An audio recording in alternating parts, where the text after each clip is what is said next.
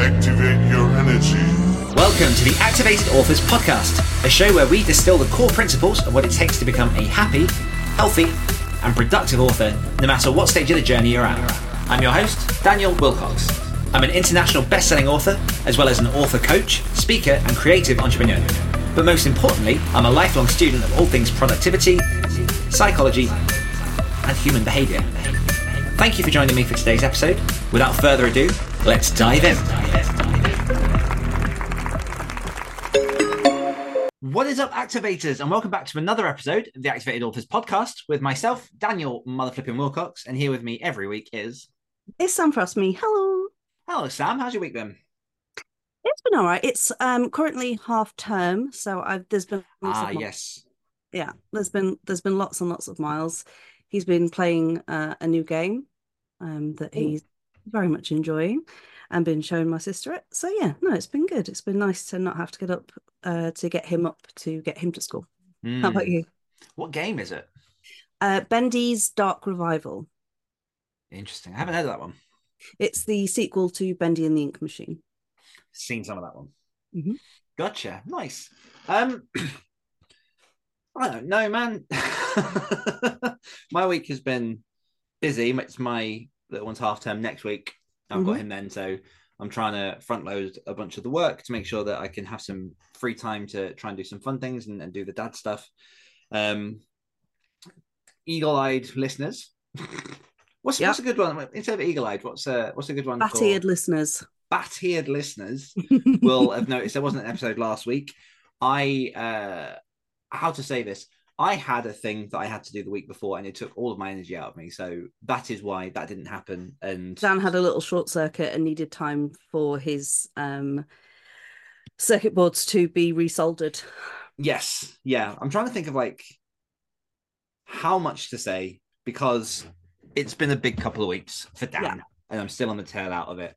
Um mm, I can't I can't I can't I can't say that much. Dan's had a lot of um, personal stuff that has taken him to um, some places that he wishes he didn't have to go, but had to go because if he hadn't gone, then the personal situation would have gotten a lot worse. It has now been, um, I'm reticent to use the word resolved because of everything, but it's not a case of Dan's trying to be like someone that is teasing uh, things or anything like that. It is just, unfortunately, there are some things in our personal lives that we cannot talk about, whether that is because we want to or because it would be, in fact, probably in breach of something or other to do so. Needless to say, um, if you've got kind of brains between your ears, you can probably figure out roughly what it is.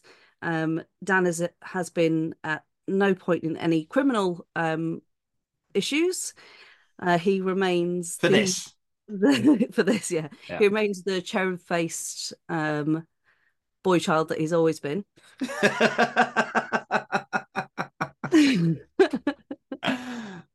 but yes, it's it's been a lot, and as much as I'm sure you wish to scream uh, what has been going on, unfortunately, it would be um, tantamount, tantamount, Tantamount. tantamount to um, shooting yourself in the foot, head, and nose at the same time. Bam. There you go. Wow, that about covered it. So yeah, I've been, I've just been, I've been trying to just get Mhm. back into rhythm. Like as you say, there's been some kind of resolution, um, which means that now I can actually, for the first time in God knows how long, actually do a bit of future planning, um, and sort some stuff. The only issue is I don't know what's a future plan right now, so I'm trying to figure that stuff out. Um, but moving into because this is a nice sort of segue into something that, that I've enjoyed. I finally had this come through after like nearly a year and a half, two years of waiting. So Mm. for people on not on YouTube, I'm holding up a free write alpha, which is like a distraction free writer's keyboard. Um, and I'd seen a lot of like the Freewrite stuff over the last few years. They've got like a typewriter type thing. They've got like a travel, all these different models, and this is like the latest one that they've got. And like in short, just to describe it, it's essentially a keyboard with an e-ink screen, a bit like a Kindle. And the idea is that There's a calculator with a keyboard attached. a calculator. Mm. Um, and the idea is you take it with you. It's lightweight. You turn it on. You type. You can only see the last few lines of your work, and you don't get distracted by Facebook and all the other stuff. Um, and so it's a nice little toy slash gadget that I've been waiting a long time to play with, and it finally came. I think it was meant to come like August 2022 potentially, if I remember my dates right. Um, it can't have been. It must have been a long time. I've been waiting for this, and it's finally come through, and it is very, very pretty. It's got I don't know if um, the the microphone will click uh, pick it up. Nice clicky yeah. clack sound, which is quite cool. Um, and I'm yet to draft on it because I'm currently trying to work out what I'm writing next. But I'm looking forward just to having a bit of a play with it, and it's got a light on it. Uh, having to play with it and just using it to to draft some words, distraction free. So. Mm. Yeah, I know that watching on the YouTube, Sam's face says it all. She doesn't understand why, but each their own. And yeah. I'm happy to give it a go and play with it. And I will report on how it goes. Yeah, I'll report on how it goes, typing and, and having all that fun. Uh, what's something you've enjoyed this week? Um, I have enjoyed sitting on my bed and looking at my bookshelves because I've moved my room around. Nice. There you go. That's what yeah. I've enjoyed. We don't need to delve any deeper into that. Oh, I tell you something though. My laptop just told me that it's running low and I don't have it plugged in. Oh, dun dun dun. Not very clever of me, is it?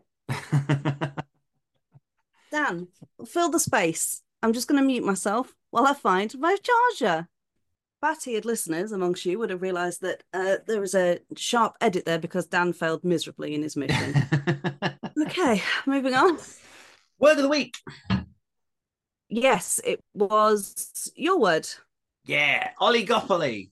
So oligopoly meaning mm-hmm. a not a single opoly, not a monopoly or a duopoly or a triopoly, but an oligopoly being a market that has multiple different leads. For example, the phone market. For example, you could argue supermarkets. Um, mm-hmm. And yeah, did you manage to to sneak the little bludger into a into a conversation? Yes. Although I don't remember now. So I'm going to say I failed because it's just easier than me trying to remember. You did it. Yeah, I know. I literally I have no memory of Fair. anything from about five minutes ago. But you did say last week that you did it, so I'm going to take that as a you did it, okay. even without a story. I mine I snuck it into a conversation with my yeah. father hold on a second before you just start because you you've just gone into that like you normally do this for the first time since this segment began dan has actually not only done it but remembered that he had to yeah yep i yeah i i snuck it into a conversation with my father and he did not pick up on it so that one worked out very very well um mm-hmm. i tried it on you a few times i know that's against the rules but i still tried it uh try I tried, it all the time even tried, though i've said it's against the rules it's just fun. I tried it on uh, Becca, even though she was on the podcast when we set the word. Mm. And so, yeah, I achieved oligopoly as a as a word for the first time. And so now that means we've got a new word for next week. So, Sam, what is this week's word of the week? So, this week the word is gubbins, just mm. because mm. I like to say it. Gubbins, and I've Gubbins. Got the, yeah, I've got the definition here. That's a Hobbit surname. it says this is an object that has little or no value and is also referring to a gadget or device. So, like when you can't think of the name of something, ah, oh, pass me the gubbins over there. Ah. Um, yeah. It can also refer to odds and ends or rubbish, and oddly enough, can be used to describe a silly person. So basically, much like you not being able to remember the name of any gadget, so the word gubbins is a catch-all. It seems like gubbins is a catch-all for any word.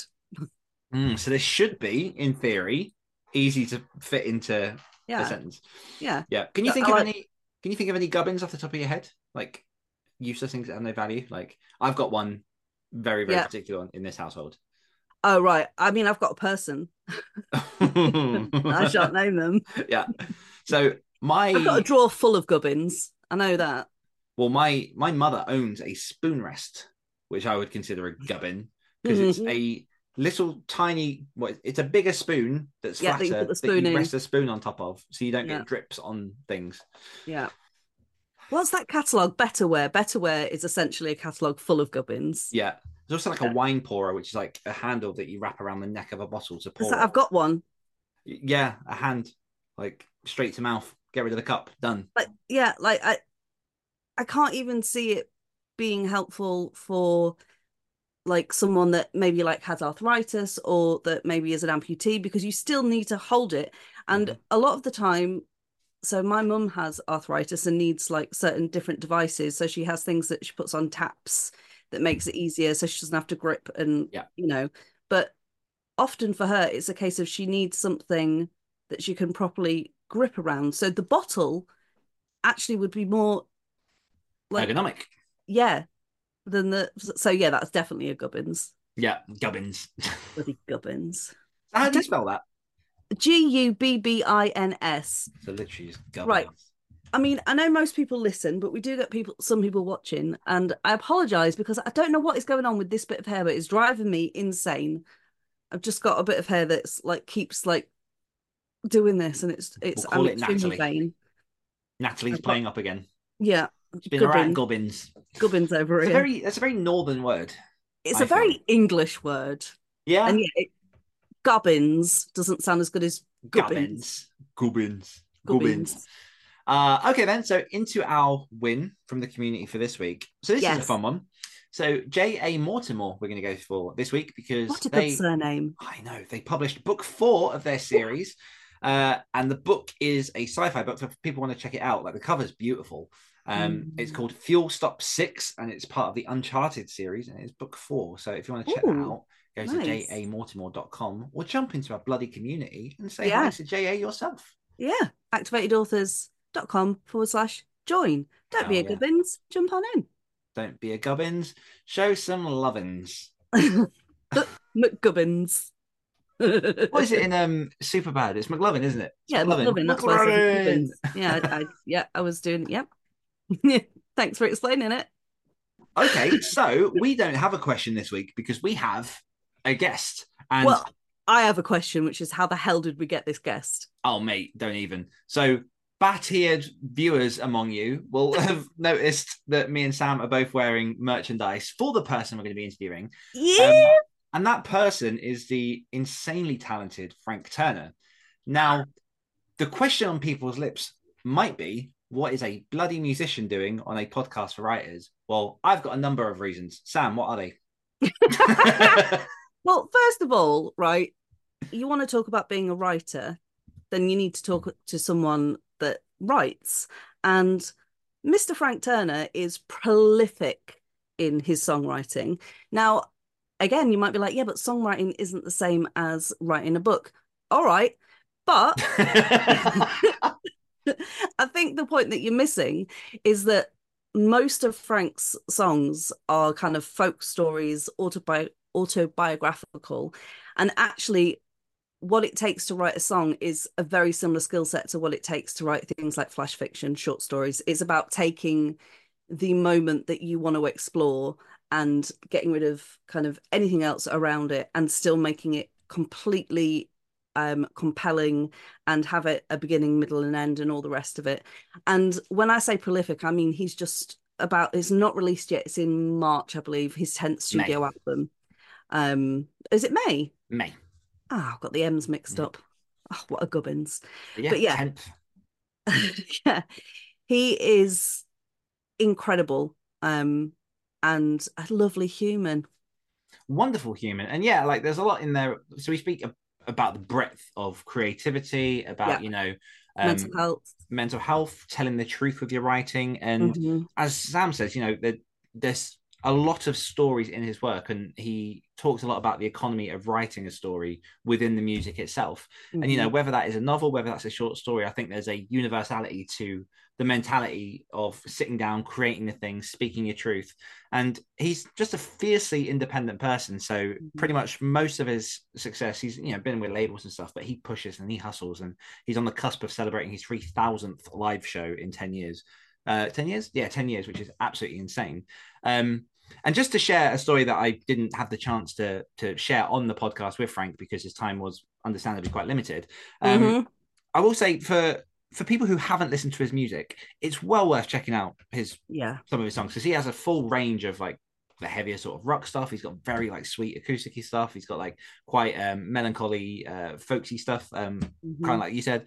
But I I was introduced to Frank in 2012, I think it was, and I heard one of his songs. He had a song called um, "I Still Believe," which he ended Mhm. up performing uh, in the sort of beginning entry part of the London 2012 Olympics, and.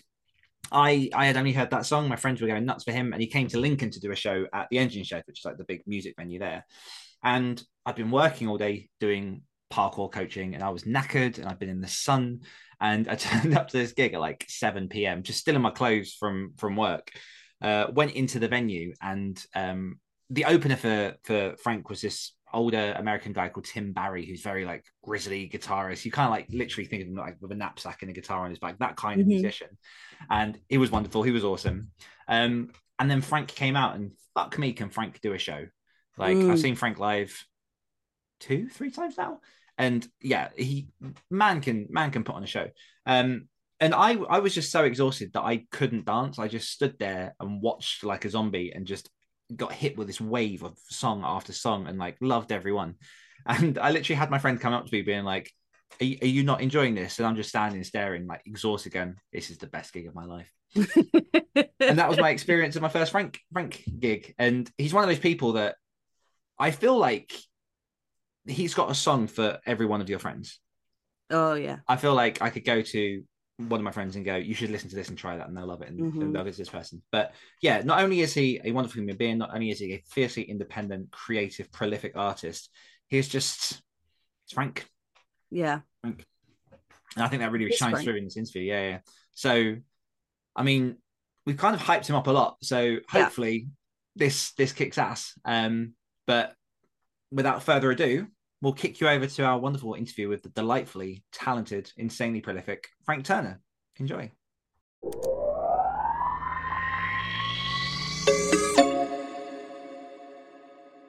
A former member of punk rock band Million Dead, Frank Turner turned his attention to folkier acoustic music after the demise of his hardcore outfit. Since that time, he has transformed himself into a successful, internationally charting, award winning singer and songwriter of consequential folk punk pop rebel songs. Frank boasts over 2,800 live shows since 2004 and is keeping the spirit of creative independence and rebellion alive with the upcoming release of his 10th album, Undefeated, set to hit stores on May 3rd of this year. Welcome to the podcast, Frank. Uh, the, what a lovely in- introduction that was. Thank you very much. That's kind. Well, it's easy because it's all stuff that you've done. Um, but I just want to, I just kind of want to set the context for this conversation because for some fine. people, some people in our audience, well, our audience are primarily writers, and some of the people listening might be like, well, how does music connect to writing? How does this all kind of link together? Um, and obviously, a lot of what I want to kind of talk about is, you know, this independence, is creativity, it's art, which I think is universal among whatever medium you do. Um, I will preface as well, you have also written a story in a book that you produced with my buddy Tim Levin. Oh, 10 yeah. 10 wow. Look at you. Well done. That's some good. That's some deep research right there. I am I am more than prepared, more than prepared. Right. But I kind of wanted to just ju- jump in and say your your music. One of the things that attracted me to bring you on the podcast, and one of the things that I have absolutely loved about your music since I started listening, in it must have been about 2011, 2012, is story plays a fundamental part in a lot of your Mm. songs. Whether that's you know uh, reviving old historical facts like Sister Rosetta, and you've got things like English Curse, Jinny Bingham's Ghost, all that kind of stuff, and then more personal stories like Wave Across the Bay and Miranda. Talk to us a little bit about how you see story in the sense of fitting into quite a short medium to tell a tale.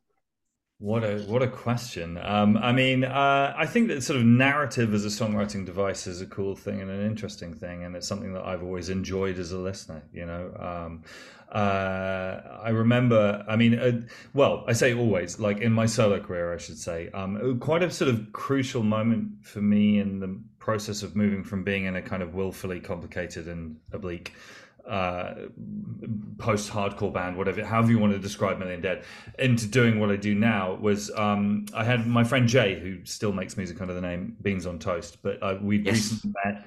And he was the um, he managed a bar in North London called Nambucca, and they'd have lock-ins. And at the lock-ins, Jay would get a guitar out and play these little songs that he wrote about us and things that we got up to. And um, that was hugely um, eye-opening for me because I was busy trying to write sort of complex extended metaphors about Polish reform communism or something like. I mean, I wish I was joking. Um, and um, uh, and and then suddenly I remember there was a weekend when one of our number took so much acid that he thought that, that there were Chinese soldiers hiding around his room who were hunting him. And um, uh, the following weekend, Jay had a song called uh, "Steve in the Secret Chinese Army," and, and, um, the, but the immediacy of that and the narrative to it was so striking to me um, and it sort of broke. I was sort of getting lost in the weeds. I think as a writer, I guess is my point. And like, you know, uh, very shortly after that, I wrote my first quote unquote solo song, which is a song called "The Real Damage," which is a story mm. song about a weekend I had where I went out and I lost a day, but thanks to my friend Paul pumping me full of every available chemical in the known universe. Um, and uh, you know, and, and fun and games. I mean, obviously, you know, I think you can do more there's not much of a kind of like message to that song yeah. and you can use narrative arcs you don't have to and i have songs that don't but like i, I think it's a powerful thing like um uh, I told you I talk too much. The the, oh. the, thing about um the thing about songs and what I do and specifically I think is a really interesting kind of it's interesting to look at the history and the kind of mechanics of the art form of the, the traditionally three and a half minute long song. Um, there is a strong argument historically to be made that the song was developed by um, essentially fast food restaurants in the 1940s who'd done research on how long it takes to eat a hamburger and the fact that if a song ends around the time that you finish your meal you tend to then leave freeing up space at the counter so mm. the fast food restaurants then petitioned the, the recording companies to manufacture shellac in three and a half minute long uh, 45s um, so the, that was the kind of constraint on what became popular music. There, there there's some debate about the kind of exact sequence of events to this, but it, mm. there is a lot of veracity to this. So you, so people say that three and a half minutes is sort of dictated by commercial uh, constraints and all the rest of it. But what I find interesting is that in the world of streaming, at which point the physical constraints of, across music, full stop, have been removed, with the obvious exception of some kind of bits of kind of prog and ambient and that kind of thing. A mm. lot of people stick with the three and a half minute format. Is that mm. just learned behavior? Maybe, but I also think there's something inherently satisfying about that um, to the human ear or to the, let's say, the modern westernized ear, however you want to put it. Um, you know, and I think that a, a, story that's told within that period of time is an interesting thing, you know, and it's like it is a challenge to fit um, uh, a narrative into that. But I guess it, from a writer's point of view, it's the equivalent of writing short stories versus writing a novel. Um, and uh, I think most writers will know that there is a there is a, a well will know way better than me that there is that there is a um, you know there is a set of skills that comes that is required for writing a short story that is in some ways distinct from writing an extended piece like a novel. Yeah for sure. We just um well we're currently going through an anthology of flash fiction. Right. Um and yeah just that idea of fitting something that is compelling and complete even if it is incomplete in its larger sense sure. is yeah it is it's a very tricky thing and something right. you do. It's a different skill set. Yeah. yeah. And and the flip side for me is that like I'm well well storied and well practiced in writing three and a half minute long narratives pieces, whatever they might be. Um, I think that I find the idea of writing a novel, let's say, sort of basically terrifying. Um, yes. the idea of kind of sustaining a narrative uh, device, a narrative arc over that amount of sort of time, number of words, pages is something that like I've it sort of it almost it sits in the corner of my mind, scaring the shit out of me. I'll be honest with you. Um, mm, intriguing. So, Smoking yeah. a cigar in the corner, just looking at you like, hey. yeah, just giving me evils. Do you know? What I mean? like, and, and, the thing is, like, you know, ultimately, like, I guess the musical there isn't really a musical equivalent other than like the concept album. Mm-hmm. And, mm-hmm. um, there are one or two concept albums, like as in narrative concept albums, rather than. I mean, I released a record called No Man's Land, which is sort of a history record, but they're vignettes; mm. they're not kind of linked by an overarching arc. Um, you know, there are narrative records that I love. Um, Separation Sunday by the Hold Steady is probably the best example of that. Or indeed, Seven Son of a Seven Son by Iron Maiden, which is a rad album. And um, but you know, the, the concept albums broadly writ have a kind of bad press, shall we say? And there's Yeah. a reason for that, in the sense that there are some really bad ones, Yeah. um, or, or overblown, bombastic ones, shall we say? Anyway, so so so yeah. So I mean, what, I, I might I might have my eye in on writing the short story, the musical short story. The novel is not my thing as Mm. yet. Something that um, I find particularly compelling and interesting about your music is, I mean, we just said like you you're set to release your tenth album, which congratulations, and that's insane. Also, the cover art is gorgeous. Um, I have listened to music um of yours from kind of across your career, and something that I find that stays with it is truth. Like it always feels true. Um, and I struggle a lot with different mental illnesses and my mental health in general.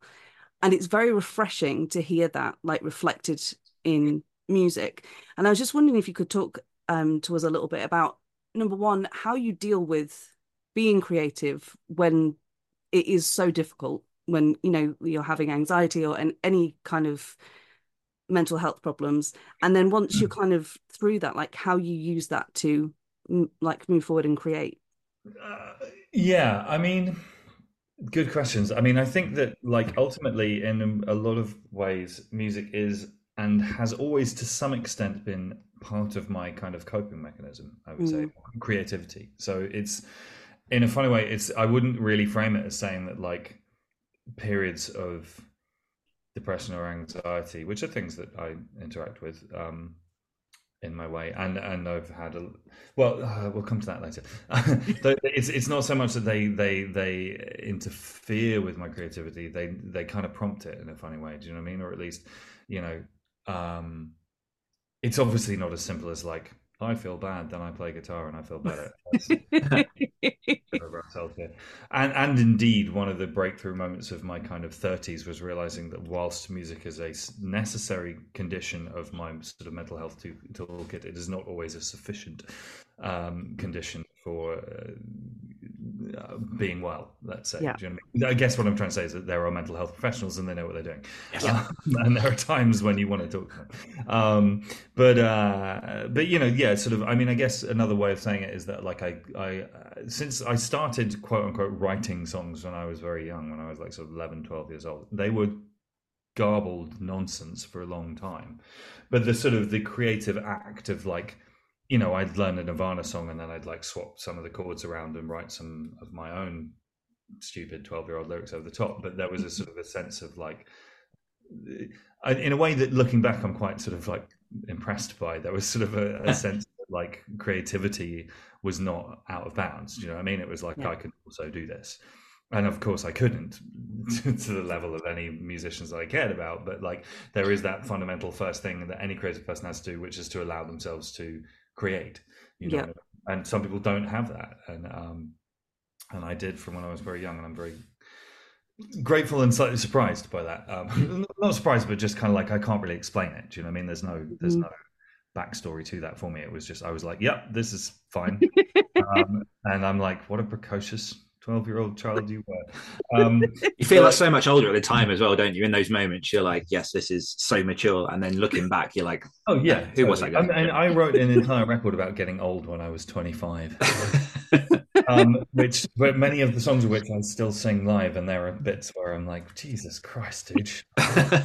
um uh anyway so you know so uh, making sense of the world there's been lots of kind of moments of, of difficulty and pain and all the rest of it that i make sense of through music. Um the one bit of sort of mental health related stuff that was interfered with that in some way is that i, I had uh, quite a fair few broadly writ addiction issues should we say um, and um uh, i completely and emphatically reject the idea that drugs assist creativity is fucking horseshit um, uh, or at least certainly the drugs that I was into. I mean, um, yeah, I've never really smoked, been into smoking weed. It's not really my thing. Some people say that it helps them be creative, and that's legit. But like, uppers do not help you be more creative. It's bullshit. They, they'll keep you awake, but um, yeah, it's not good. There's not good news that comes out of that kind of mindset. let's say, and getting through that did produce songs. You know, whether you're talking about Untainted Love or Get Better or various songs like that, but um, they they weren't helpful to their in, immediately to their writing. Yeah. um, I mean, it's funny you mentioned truth earlier, and like I have always tried to be a truthful writer in what I do, and part of that is because I grew up listening to a lot of confessional music. You know, um, I'm trying to avoid using the word emo generally because it's so. Yeah. Well, it's just it's sort of bit. It's been it's been com- complicated as to what precisely people mean by that. To my to me, emo means a very specific set of bands from kind of the late '80s, early '90s. doesn't have anything really to do with My Chemical Romance. I like My Chemical Romance; they're friends of mine, but it's and I'm not sure they think of themselves as an emo band. I'm talking more about kind of early Sunny Day Real Estate and Rites of Spring and stuff like that. But anyway, it was all, it was quite sort of visceral. Um, and you know, and I fell in love a long time ago with that moment of uh, that creative act where somebody says something that's kind of unretractable. You know, um, I I remember hearing Philophobia by Arab Strap for the first time and just kind of staring at my stereo and saying, "Did he just fucking say that?" Um, like over and over again. I don't know if you're familiar with that record, but it's one of the most brutally, brutally raw, self excoriating records. You know, I got drunk and told you I was thinking about taking a test, and you laughed and said I'd fuck anything in a skirt once I'm wrecked. You know, it's just, it's just, it's uncomfortable to listen to, and, and I love it. And, and, you know, that's a taste thing, and not all music is like that. That's not true of the lyrics of the Scissor Sisters, and good, good for them. Um, They do like dancing though. They do, and they're, and they're, I, I um I met the singer from the Sisters once, and he was a delightful, delightful human being. Very Oh, that's nice to know. Um, It's always uh, helpful. uh, yeah. Um, uh, anyway, so um, you know, so I've always been a fan of that that kind of moment of of yeah of kind of bone showing through flesh. hmm I've tried to do that in my own music. I think it's important to say that like I had a moment in my later career as a songwriter, uh, sort of in my 30s, of kind of understanding. You know, the classic example for me is Springsteen. Springsteen writes fiction in his songs a lot of the time. Um, Mhm. um, I remember this is a sidebar, but I remember years ago, uh, my friend Derek from the band Fake Problems made me laugh for about three straight hours. We were listening to the album Nebraska in a tour van, and he put it on, and the song um, starts, "My name is Joe Robertson," and Derek went, "No, it isn't." Um, um, uh, but uh, anyways, but you know, he write he uses fiction to tell emotional truths, and that was a thing that it took me a long time to kind of really understand was like allowable in songwriting, as it were. And it's still not something that I do very much um, or find very easy. I have done a few songs in that vein. Um, I have a song called Balthazar Impresario, which is a a kind of character song. Um, and uh, whilst they are historical characters, I did a fair amount of character inhab- inhabiting uh, for the album No Man's Land. But like broadly writ, I write autobiographically and um, in a confessional style, and Yeah. uh, that is useful to me. And that was a very long answer to a short question. I love it. I told you it's a perfect podcast guest. Um, so obviously covering truth, one of I think I think it's fair to say that you've lived a very um, different life to what is considered the norm. Um, there's a lot of you know emphasis on independence. You know, you're on the road a lot. You travel with all these different people. It's a very different life to what people are kind of comfortable with and, and used to. Um, and obviously, people listening to this podcast, they're potential novelists, short story writers. They love that artistic life and kind of living away from the norm. But one thing that I find very very strong is that there's always this law to come back there's always this law for from society to go come back to the nine to five this is comfortable this is where happiness lay and then you get people trapped in that system for 20 30 years and then they find their freedom on later in life could you just speak a little on your thoughts on that on what it's been like to kind of live that very independent artistic life Sure. I mean, I think that the first thing that's important to say is that I'm now old enough to understand that it is not my place to tell anybody else how to live their life. I mean, this Mm. is all personal reflection, and, Mhm. and like there's something slightly, and I mean, was entirely guilty of this certain points in my life. There's something a bit gross about kind of like precocious kind of 23 year olds being like, everyone should like tell the system fuck off, and there are people can't or don't want to do that who, because they have other life situations. I'm now old enough to understand. Anyway, all my throat clearing out of the way. I mean, like you know, I um, I got sent off to a boarding school when I was very young, when I was eight years old, which is something I'm increasingly mystified by as I get older. Um, but it kind of like disrupted any sense of kind of belonging to my um, upbringing at a really early age, which was not what my parents' intention, but they fucked up because essentially I was like, well, screw those guys, nothing to do with them. And I discovered punk rock, and I started just bunking school and jumping the train to London, and just sort of was a re- pretty independent character by the time I was in my mid teens. Um, in ways that kind of like I, at the time I thought was pretty cool, and I went through quite a long time of feeling like proud of this and all the rest of it. There, there's a fair amount of hurt in that story, which it's taken me a long time to kind of admit to, should we say? Anyway, um, and then you know, and then touring, being a touring musician, sort of became my goal because I read a book called Get in the Van by Henry Rollins, um, and then I wanted to tour, and I started touring when I was 16, and then I toured until last week. I don't know. I mean, you know, it, has been it, I've it's been fun. That's, that's, what am I talking about? I'm sort of summing up my life in one sentence. It's been fun. Um, you know, it has its challenges. Um, I think that there's a there. I try again as in my old old age to to sort of be wary of the bravado of like some people could hack it, man, and can't. And I think that's a little trite in places. Mm. I do think that putting yourself in kind of um, unusual and uncomfortable positions is an interesting thing to do, particularly when you're kind of young enough to handle that with ease. Um, I, mm-hmm. you know, I think that life is short, and I think that human experience is broad, um, and I think that it would be a shame if you have the opportunity to do otherwise, it would be a shame to spend your life just doing one thing. Having said that, I mean, I ultimately have spent my life doing one thing, which is being a musician. So who the fuck, fuck am I to talk about this? Um, I, I always there was a there was a wonderful quote. Legend has it, and how apocryphal this story is, I don't know, but legend has it that Steve Earle, when he was a teenager, sort of went and found Townes Van Zandt, the great songwriter, the great Texas songwriter, and said to him, how do I be a songwriter? How do I write songs like yours? And Townes said to him, you oh. need to arrange your life in such a way that you could pack up and leave in half an hour. And you need to live your life in such a way that you need to do that from time to time. That's mm-hmm. the great quote. And um, I referenced that in a song of mine, um, I Am Disappeared. Get it? Mm-hmm. My favourite song, incidentally, of yours. Oh, just throw that out there. Yeah, well, that is sort of a, it's sort of a roundabout Townes Van Zandt quote, and I have Townes' initials tattooed on my wrist. Um, anyway, but so, so I don't think these are all kind of wonderful things. I mean, uh, first of all, life is long, and I think doing different things at different point in your life is completely fine. And there are, there's a time and a place for different approaches. You know, at this point in my life, I'm a bit more settled than I have been since I was eight. I'm 42, so I live in a house now and I have a cat. Um, still tour a fair amount, but I'm a bit more rooted now than I have been mm. for a long time, and I'm very happy about that. And it gives me different perspectives, and it has affected mm-hmm. my writing in ways that I'm quite happy about. Do you know what I mean? Um, I mean, ultimately, in a roundabout way, I think what I'm trying to say is that like just changing shit up is important for writing, uh, or it is in my experience. Let's say that. Do you know what I mean? If you just if you live one type of life forever, then you'll probably run out of things to say about it at a certain point. Switch it up. That's yeah. yeah. I like. Uh, yeah, I like. I like that. Sorry, that's that's just hit me a little bit. Yeah, I like that.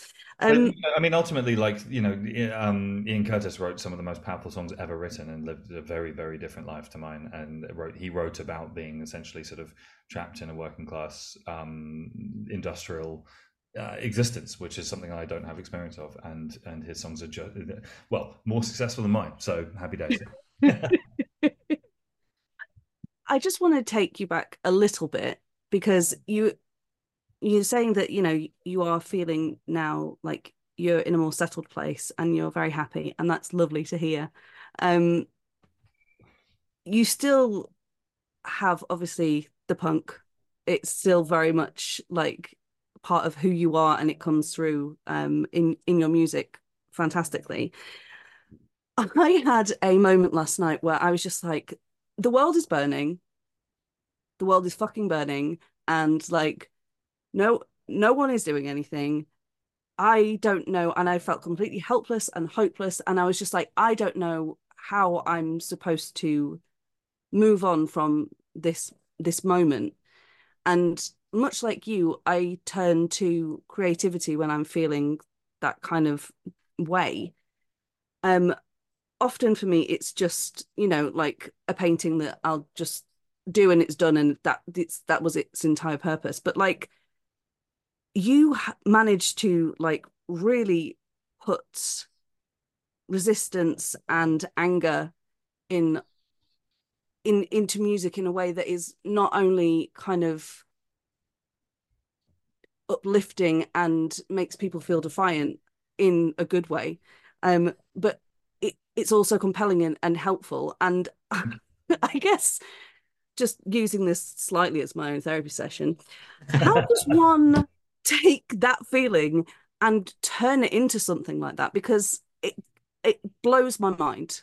That's very kind of you to say. I mean, I don't have a short answer to that. I mean, it's like That's and, fine. and, and I would also say that like it, it, I don't. I'm not sure that I necessarily find it easy. You know, like there is something about the way that being an artist, being a recording artist works that you sort of present these finished items and people go, How did you do that? And it's like by fucking spending so much of my life screaming at a piece of paper. I can't even tell you, you know. Um, so, you know, it's not necessarily that it just falls out of my head. Um, I do feel like there was a moment in time when I, you know, when you become an established musician Mhm. or a successful musician, or touring musician, whatever you want to say, like you kind of start understanding that if you're going to write a song and it becomes a successful song, then you're going to have to sing it a lot, um, and that's fine. but it sort of it made me sort of think about the utility of songs to a degree because, like, on some levels. I mean, ultimately, if I feel a certain way, I'll write a song about it. But like Mhm. a song that just kind of goes, "Everything's fucked," too, is like I don't want to sing that every single day for another three years. You know what I mean? Yeah. I say everything's fucked. Why don't we do something about it or whatever?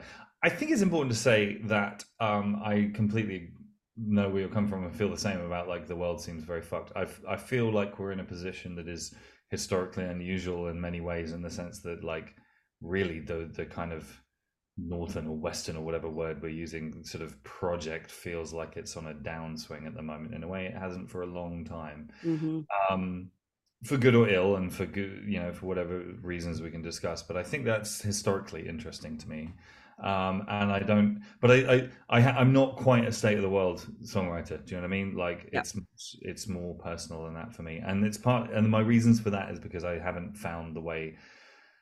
It's not even that I haven't found the way to talk about what I feel about it. It's that I haven't found out what I feel about it. Do you know what I mean? I'm still um, Mhm. confused and like I don't. I, I don't know what to do about Ukraine or climate change It. or it or, or sort Yeah. of like um infrastructure collapse and i mean i'm not sure that infrastructure collapse is a particularly sort of interesting subject for songwriting anyway maybe it is i don't know somebody can prove me wrong but um you know i i, I don't quite uh, i try I, I I don't love the phrase "stay in your lane" because I think that in so many Mm. ways creativity is about fucking lanes off and doing whatever you want. But like, Yeah. at the same time, like I try not to speak out of turn about things that, not try not to speak with false authority. I suppose is what I was trying to say. Yeah. And, like um, I can give you songs about depression, drug addiction, imposter syndrome, and uh, touring, and what you know, all these other things, and pen friends, and whatever else is on the new record. But um, I uh, I'm reticent to try and hold forth about what it is I think that we collectively should do about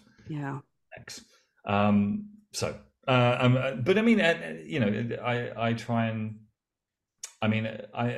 Uh, I, I'm fortunate. I feel into in my influences. I mean, everybody feels like that. Otherwise, you wouldn't be influenced by them. But like, I, I was lucky when I was a kid to come across Black Flag. When I did, there's a directness and a kind of defiance and an urgency to Black Flag, which has always um, sort of haunted my songwriting to a degree. A friend of mine said to me the other day, "Is like Jesus Christ, man! Ten albums of trying to drive a Black Flag truck into the um, Counting Crows crowd, and you're still doing it." Um, I was like, "Yeah, cool. I'll I'll go with that." Um, so um, yeah, that should be on my CV, really, shouldn't it? Yeah. Oh, just- yeah. Yeah, but it, but you know there was a, there was a kind of directness and a kind of no fucking around this to Black Flag that still informs my writing. I do think you know I think that uh, this is true of many people. You can take the person out of punk rock, but you can't take the punk rock out of the person kind of vibe. And like there was a there was a if nothing else, punk rock uh, from a purely kind of uh, creative technical point of view um, teaches you that brevity is the soul of wit. Get the fuck on say what you need to say don't fuck around and um, as much as i adore springsteen i've always thought that you can tell that springsteen's kind of creative moment of germination predates punk rock because like jesus christ man no one needs to see anyone play for four hours uh, you know what I mean? And like, and they, and uh, you know, he was influenced by it for a minute on Nebraska because Nebraska is an extremely um, concise record, and I fucking love it as a result. Um, but you know, like "Jealous Again" by Black Flag's forty-eight seconds long, and it's like it says everything that song needs to say. So every time I write a song that passes the forty-eight minute, forty-eight second mark, I'm like, oh, I'm dawdling. Yeah. Um, and uh, you know, so a, a little bit of uh, concision is a. It's a kind of. I mean, I suppose the writing equivalent be is a slightly Hemingway esque thing. Do you know what I mean? It's just like sort of being being brief and concise. Yeah, and gives a bit of a context, I think, to to your song eulogy. Um, but I, I, I will have to draw attention. We are getting pretty much yeah. on time, and I obviously want to be respectful of your time. Um, just two more things before we wrap up. I'm going to just be personally indulgent for a second, if that's okay. um, there's obviously a reason we brought you on the podcast. Like, I've been a massive Frank Turner fan since 2012, when my friends first thankfully introduced me to music. I know Sam has absolutely loved your stuff since I introduced her to it. Um, and before we kind of get into the final question, I just want to say a personal thank you because your music, particularly in the last six months, the last oh my god, is some of the hardest of my life. Yeah. And that's that. unequivocal. And your music has really been a just base in keeping me moving forward and just the power behind your words and your stories. Like, I just want to say thank you from myself and Sam because we really, really appreciate all that you do. That's very kind of you to say. Thank you. And kind of on that, you know, you're bringing more music to us. So why should people download mm. Undefeated? And what are you most excited about what this record is going to bring to to what you do? You know, uh, I just think I think it's a good record. I mean, I know that's sort of a non-answer, but it's kind of, some records I have kind of like slightly grand, more grandiose kind of conceptual sort of frameworks that I'm sort of plugging them into. I think that was definitely true of like No Man's Land is the obvious one, but even like Tape Deck Heart and Positive Songs and you know Be More Kind had a sort of hmm conceptual structure to it. There, there is structure to this. I mean, there was a moment in time when it was concept record about having an argument with my 15 year old self, and it's not that anymore. But it's certainly that's kind of that is that uh, haunts the record, should we say? That kind of idea. There's a fair amount of discourse on nostalgia as being a fun thing to indulge, but also kind of ultimately deleterious for your mental health. That that is a theme that runs through the record as well. Yeah. Um, but I just think it's a good set of songs. I just think it's cool. I really like it. Do you know I what I mean? That so like one of the things for me, like we finished making the record, we recorded at my house. I produced it myself, and my wife said, "It sounds like you guys are having fun." which, which, hasn't necessarily been true for a few records. Yeah. Um, and uh, you know, we're blessed with Callum on drums. It's our first time recording with him, our new drummer, and he's just a fucking dream. And um, yeah, I just think it's a bunch of cool songs about stuff. the ultimate pitch. I mean, there's, there's, yeah, there we go. There's, I mean, there's some, you know, there are some more serious songs on there. There's some more fun songs on there. Um, I hope people enjoy it. I'm, I'm really, really fucking proud of it.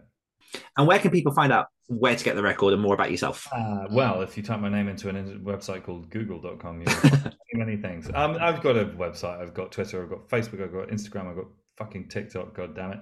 Um, uh, there are information should in theory be easy enough to come by, but with the new record is out on the third of May, the singles are coming out as we speak. Uh, mm-hmm. There's a good 10 million tour dates coming. Uh, we've announced as of the moment I'm speaking, we've released the American dates. Um, I've then immediately received complaints that the American tour did not feature shows in either Austria or Swindon. I don't know what? what to do with that question. Um, we're going to be playing everywhere. So um, hopefully, I will see anyone listening, and indeed both of you at a show in the not too distant future. 100%. 100%. And uh, Sam, is there anything else you want to add just before we wrap up? Just very quickly, thank you, because I, I just echo what Dan said. Like, I've had a lot of medical problems this year, okay. and uh, get better, recovery. Those kind of songs have like seriously kept me going. So just mm. genuinely from the bottom of my heart, thank you. That's very kind of you to say. And I hope that you're doing okay. I hope that you're on an upslope. Not dead yet. Perfect. Well, thank you so much, Frank, for jumping on the show. We really appreciate your time. All the best. There we go. That was the interview with Frank Turner. I know I enjoyed it. I had that thing where, like, the entire time my brain was going, it's fucking Frank Turner. Mm-hmm. It's fucking Frank Turner. And like I had my questions written down, but I was so anxious and nervous because it's fucking Frank Turner that I just I did the thing that I didn't want to do, which is the reason why I wrote the questions down, which is was like, here's a question. Let me ask you it in five minutes or less. I think we're like- all good. He, oh, gone. I was just gonna say he was incredibly like generous with his answers. Mhm. And like again, if you if you know his music, then like you understand kind of the um the storytelling, the truth behind what he does. And that really shone through, I thought, in just who he was as a person, just a normal, really decent guy. He he's a delightful guest just because he's a talker, as he kind of said on the show itself. But as you know, we said before, there's there's so much in there about you know creativity, lighting that passion. I think if you're someone who is interested in Frank and you want to check out his music and you haven't, obviously brand new album coming out soon. Check that out. I know I will be. Um, Yeah. But you can literally go back to sort of his earlier work and you can see the journey and the evolution of a person chronicled in his music. And I think Mhm. that's one of the things I love is that every time an album comes out, there's a new piece of his history that you unlock Yeah. Which is fascinating. And he's someone that's just very open minded. And I think one of the things that I appreciated the most, um, which has kind of shone through uh, in the interview and sort of in the last the last show that I saw him as well, is that he doesn't give the straight answer. He doesn't give the prescriptive. This is like, as he says, not everyone should be creatively independent because that Yeah. doesn't suit everyone. Some people need that, and the world balances on that yin that yang. Um, and I think you know it takes a certain level of maturity and experience living the life that he lives to come to that conclusion and Mhm. to to be able to share that. So, yeah, I mean, I feel like there's a thousand different lessons that can be taken away from this interview. So, you know, whatever you've grabbed, welcome to the world of Frank Turner Um, Yeah. obviously, we're not zealots, Dun, dun, dun, but no, we are we're both very very big fans, and I'm, I I was very very excited to get the um email from his agent to say that he was going to come on the show and have that talk. So it came at a very good time Yeah. as, uh, as we kind of touched on at the end of that interview, like it's been a hell of a, a year for both of us. We, you guys, if you've listened to this podcast regularly, will know some of that, and obviously have been on some of that journey. Um, and Frank has been instrumental in just helping us ride that wave. So one more Yeah. time, if he does listen to this again, thank you, Frank. Yes. Thank you, Frank. Hashtag like- Frank Frank.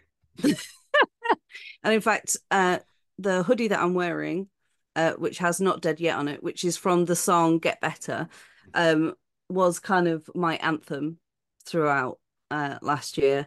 And there was, I, I'm trying to remember exactly how it happened. Was I like falling asleep and you started to play the song, and then I just was, I just started Yeah, singing it at the top yeah. of my voice. yeah, yeah. um needless to say like like dan said like he has been the soundtrack really for last year just because of how prolific he is and how many different songs he has for different moods different situations the guy has lived um and he's lived on the page lifetimes. as well which is which is you know very refreshing and again there's so many lessons to be taken from his answers, but also from his music. And I think it's really important as creatives that we do not um, pigeonhole ourselves. Yes. Like, even, you know, if, say, for example, you are a dancer or you are a writer or you are a like an artist as in like you know you paint and that's your entire world and that's all you want to do keeping yourself in that lane when it comes to inspiration and it comes to looking for um people who have kind of blazed their own their own path is folly because there is so much inspiration in the world in general that if we just kind of keep our head down and just look at say um you know authors that inspire us or we just even things like you just look at your own genre like yes obviously there's arguments to be made for for doing that when it comes to research and and all that kind of stuff to try and figure out you know how you want to market your book and and and all the rest of it but i'm not talking about the business side here i'm talking about like the heart Mhm. and i really do think like it behooves everybody to just take your head out of the sand when it comes to the world and where you take inspiration from because all that happens when you just keep looking at the same things is that you kind of repeat the same thing and it's it's um what what is it it's um diminishing Oh, returns. yeah. Um, yeah, for different words, but yeah, you got the right one. Yeah, yeah. So all, all this to say that you know it makes sense to look outside of of what you are doing and what other people that are doing very similar things to you are doing just for inspiration and fresh air really Yeah, and just kind of to you know punctuate that point, um, the book that I held up at the beginning of the, that that interview is Mhm. called uh, Ten Words Tragedies, and the concept behind it is literally a single line of one of Frank Turner's song that captured the heart of Tim Lebbon and Christopher Golden, who then created an entire anthology where they Mhm. spoke to Frank, got his blessing, got a bunch of the resources that inspired that song, and then distributed them to writers to create an anthology. So like, there's no limit to kind of where creativity can start and where it can stop. Um, and mr Yeah. turner wrote a story for that book as well didn't he Frank Turner wrote a story for that. He did, yeah. yeah he did His first ever uh, written piece of fiction that was in the back of that. Not a novel. no Not a novel. the novel's still sat in the corner giving him evils Mhm, mhm. but yeah, I can't really say it better than that. So that is Frank Turner. Um, check out his music. Check out his latest album. Um, check out Yeah. his tattoos i mean come on guys oh, amazing tattoos. Just- tattoos. yeah it's not fair. I so more. many. Yeah. But yeah that brings us to the end of this episode. So we hope that you enjoyed that. Um, and there's nothing left to say really from us other than a massive thank you to you the listeners for tuning in. We appreciate you and the time you choose to spend with us each and every week. And as always if you're looking to level up your writing and activate your author career head on over to activatedauthors.com forward slash join. To find out all about us. our community our resources and everything else that we've got going on. One more time from myself and from sam. We will see you next week. Goodbye. Bye bye Activate your energy.